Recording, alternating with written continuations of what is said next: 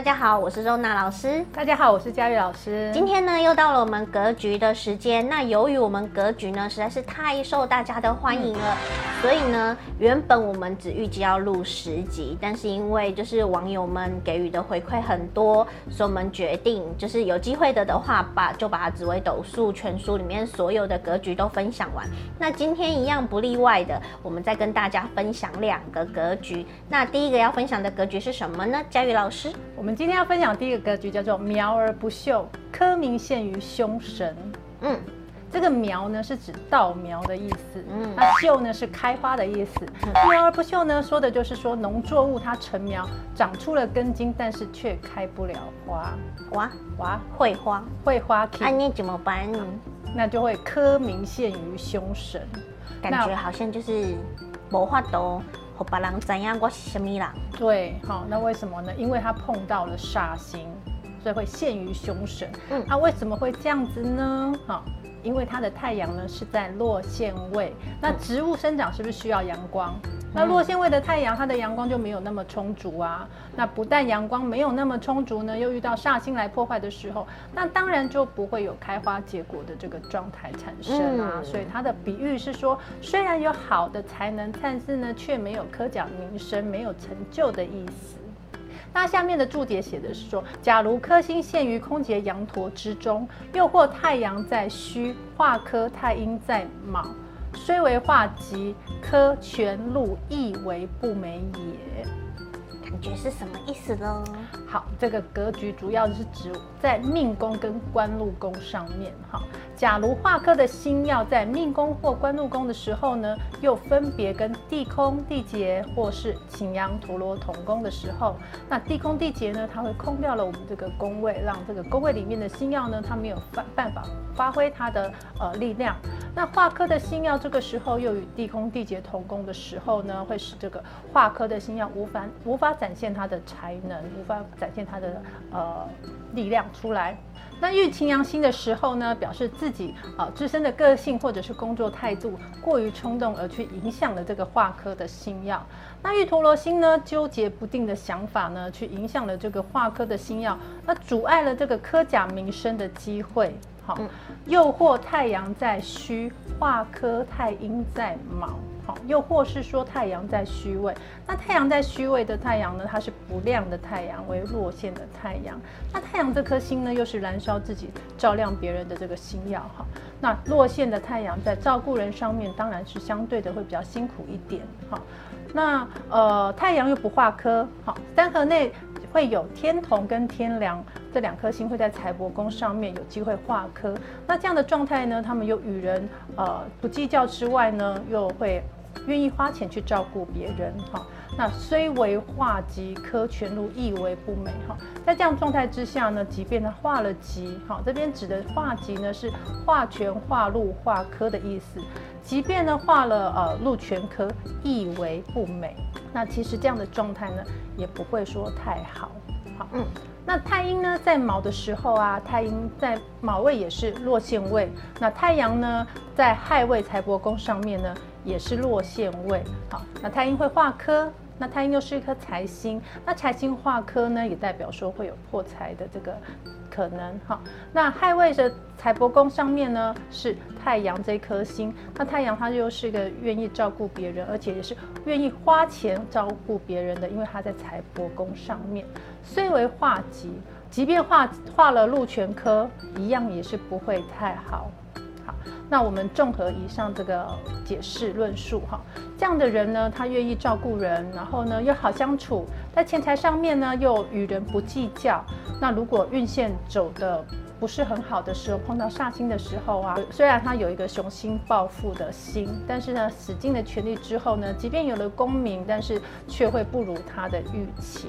是不是感觉就会觉得很哀伤，很想叹一口气？真的，而且很像嗯，做个老瓜好狼啊，然后把人不会记在心里，不会记得你的好。嗯，我这么无怨无悔的付出，嗯、然后结果你转身就忘了我，哀伤，太哀伤了。嗯、因为我们录这支影片的时候刚好是七夕，突然有一种被棒散的感觉啊！的，我都花钱了，还被棒散。对啊。太哀伤了。嗯、我们可不可以讲一个比较不哀伤的格局？我们来讲一个振奋人心的，好了。好，好，那我们接着讲下一个格局。这个格局叫做聚鸡同宫，公卿之位，感觉很不错呢，好像会当大官。这个公卿呢，在古时候呢，就是会当官的意思。哈，那天机星呢，聪明善良，但是呢，会有过度聪明而表现出呢比较孤傲的这个特质。那巨门星呢，化气为暗，是一颗呃有着不安全感的星耀。那也因此呢，他会去学习各种知识，哈，也成为他的动力。那巨门星呢，是一个口才非常好的一颗星曜。那所以这两颗星在一起呢，它就兼具了博学又聪明的这个特质。运线走得好的时候呢，这样学识渊博的人呢，就有机会成为公卿。好，就是我们刚刚讲在古时候呢，就是当上大官的这个意思。假如辛乙生人安命卯宫二星守命，更欲昌曲左右上格，如丙生人次之，丁生人易主平，其余宫分不在此论。天机巨门同宫的时候呢，会在卯位跟酉位。那无论是在卯位或者是酉位呢，对宫呢都会是空宫。无四煞仓曲的时候，可以借呃对宫的天机巨门。好，那假如辛乙生人安命卯宫二星守命。好，假如新年呢跟乙年生的人呢，呃天机巨门坐命在卯位。那新年生人巨门会化禄，那聪明逻辑好，口才又不错哈。